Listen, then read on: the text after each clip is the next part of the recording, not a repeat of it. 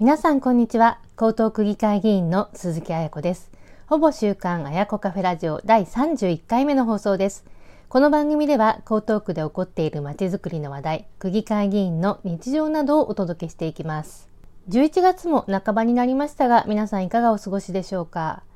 私は会議やイベントなどがとても増えています。週末には地域イベント、防災イベント、例えば炊き出しですとか、バーベキューなど飲食を伴うような行事にも複数参加させていただいております。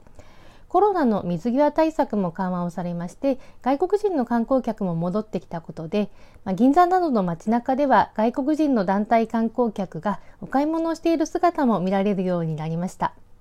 とはいえ、新型コロナの感染者もまた増えてきているようです。私は来週からは区議会の定例会が始まります。皆さんも感染症対策には気をつけながらお元気にお過ごしください。さて、今回のほぼ週刊あやこカフェラジオでは韓国の視察についてお話をします。11月13日の日曜日から16日まで日本の韓国大使館の招待で全国の自治体議員の皆さんと韓国の先進事例を視察するプログラムに参加をしました。私自身は韓国の視察は4年前にも行っておりまして、ICT 政策ですとか、ピョンチャンオリンピックの運営体制、IR、カジノのことなどを学んできました。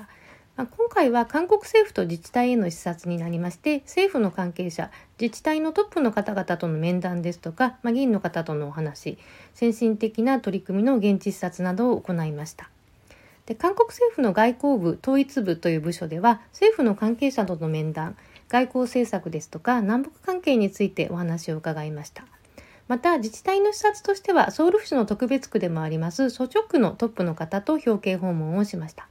5人の区議会議員の方とも実際に意見交換をさせていただいて ICT を活用した取り組みを行っている施設の見学なども行いました。そしてソウルから韓国の新幹線とも言われている KTX という高速鉄道に乗ってセジョン市という韓国の中央官庁が集まったニュータウンの特別自治区の副市長と面談をしました。で、ここはソウルからの首都移転のことも念頭に入れて、行政機関をソウルから移転をして集積されているという都市になります。で、市内の施設を視察をしたほかに、あの政府のスマートシティのショーケースというのも視察をしました。韓国ではスマートフォンやパソコンであのどこにいても行政サービスができるワンストップサービス電子政府の取り組みが進んでいます。まあ、そして CCTV というカメラが街中の至る所に設置をされていて役所や警察消防などにネットワーク化されています。様々な課題解決にそれが役立っています。で4年前に韓国を視察した時にもソウル市の ICT 政策を視察をしましたけれども今回は AI とか非接触技術などもさらに加わってあの進化をしていました。でコロナ禍ではあのしばらく海外に行けない状況だったんですけれども、まあ、その間に韓国の街並みも高層ビルがさらに増えて都市化が進んでいるという印象でした。でお隣の韓国はその韓国語やハングル文字など言葉の違いなんかはあるものの食べ物やファッション音楽なんかも似ていて日本とはすごくね親和性が高いなというふうに思います。私自身は韓国語はわからなくてハングルも読めないんですけれども視察先には通訳の方が同行していただいたということとあと韓国語の看板とかメニューなんかは Google 翻訳の機能がすごい役に立ちました。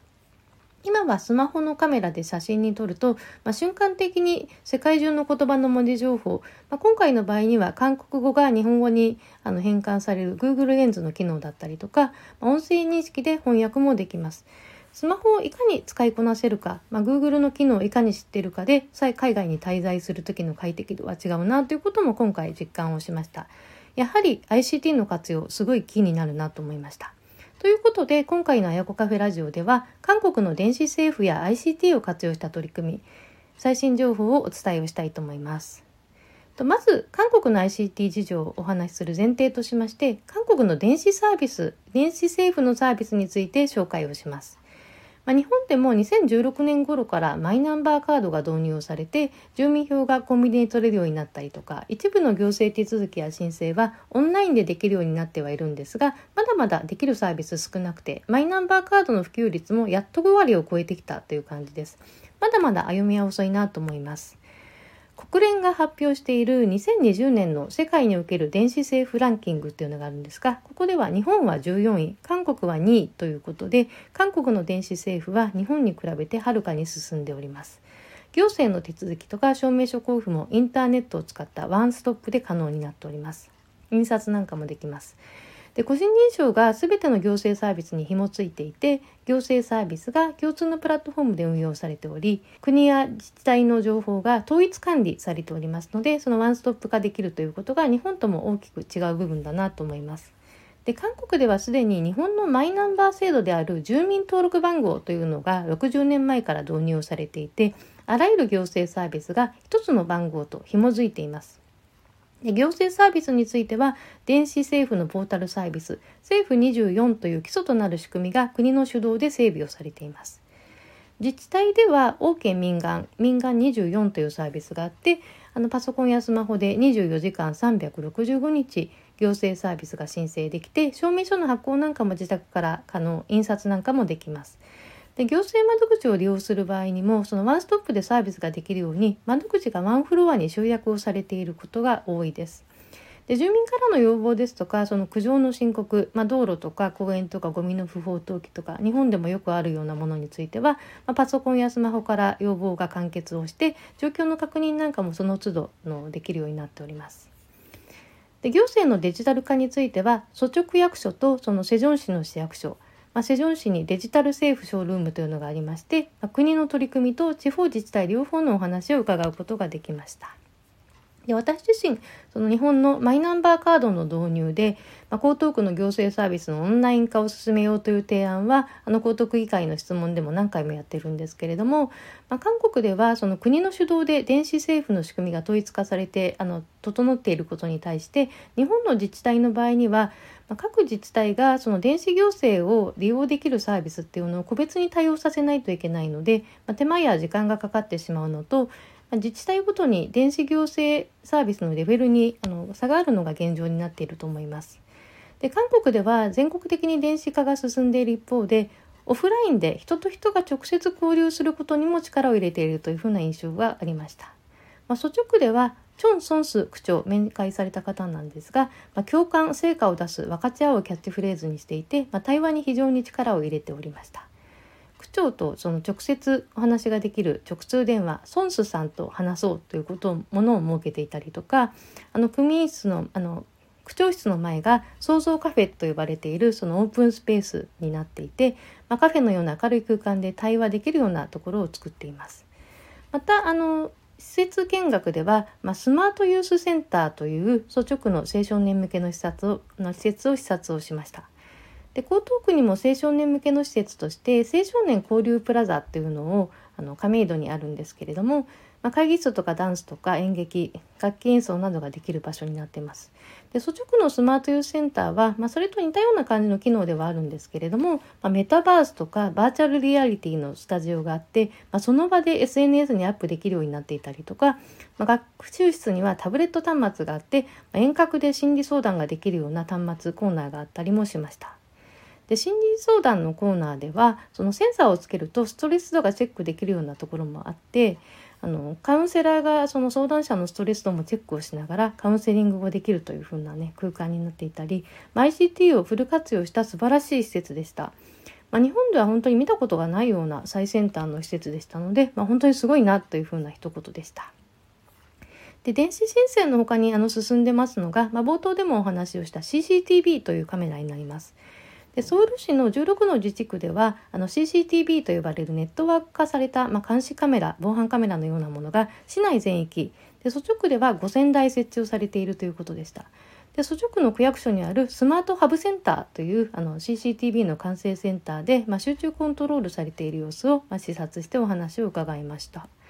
で CCTV カメラというのは、まあ、駐停車の取り締まりとか、まあ、防犯とかゴミの不法投棄通学路や学校の安全対策などを、まあ、目的に設置をされておりまして、まあ、センターにはそのモニタリングの要員のほかに警察官の方も常駐しています。でカメラも見てカメラを見ながらその事件や事故などの発生につながる時には即座にあの警察の関係所管にも情報提供されて、まあ、迅速な対応が可能になっています。でセンサーでその怪しい行動をあの自動的にあの察知するというふうな AI の仕組みもあの進んだ自治体、まあ、セジョン市などでは導入されていて、まあ、率直でも導入する予定になっているということでした。であのボタンを押すとその通報できる機能がついていて、まあ、スピーカーで通話もできるという CCT カメラも一部設置をされています。でソウル市ではあの駐車違反の取り締まりっていうのも市で行っていてその CCTV 使うことで取り締まりの効率化にも役立っているということでした。で日本との違いなんですが、まあ、日本の場合には公共空間にあの監視カメラの防犯カメラなどはあるんですけれども、まあ、行政役所が設置をしているものとその町会ですとか商店街が自治体から助成金をあのもらって設置しているものなどいろんな種類のものがあります。でそれぞれがバラバラに管理をしていてネットワーク化はされていないというのが大きな違いだなと思います。で事件が起こった時だけその捜査の一環としてカメラの撮影データを警察に提供するっていうふうなことが多いんですけれども結構個人情報保護の関係で、まあ、提供なんかもすごくハードルが高いっていうこともあります。でソウル市のようにその自治体がセンターで集中管理をして、まあ、警察や消防行政機関などとすぐに連携できる方が、まあ、犯罪の抑止とか課題解決にはあの早くつながるというふうに思っております。で韓国はま中央集権国家で日本は地方自治体にあの権限があの降りている移譲されているというふうな仕組みなので、まあ、韓国の制度設計そのまま取り入れるということは、まあ、いろんな面で難しい部分があるというのも実情ではあります。ただあのとはいえですねあの韓国の電子自治体や ICT を活用した行政サービスの視察は本当にねあの大変刺激になるものでした日本でも取り入れられる要素は十分にあると思います私自身日本の先進事例については視察ですとかオンラインの研修会なんかでよく学んでいるんですがお隣の韓国の事例なんかもしっかり学んで江東区に提案できるものはしっかり提案し良い江東区を作っていきたいと思います。まあ、今回は韓国視察のうち主に ICT 化についてお話をしました。この他のお話、首都機能の移転などについてもまた別の機会にお話をしたいと思います。ほぼ週刊あやこカフェラジオ第31回目の配信いかがでしたでしょうか？聞いていただきましてありがとうございます。気に入った方は番組登録をお願いします。では次回の放送でお会いしましょう。鈴木彩子でした。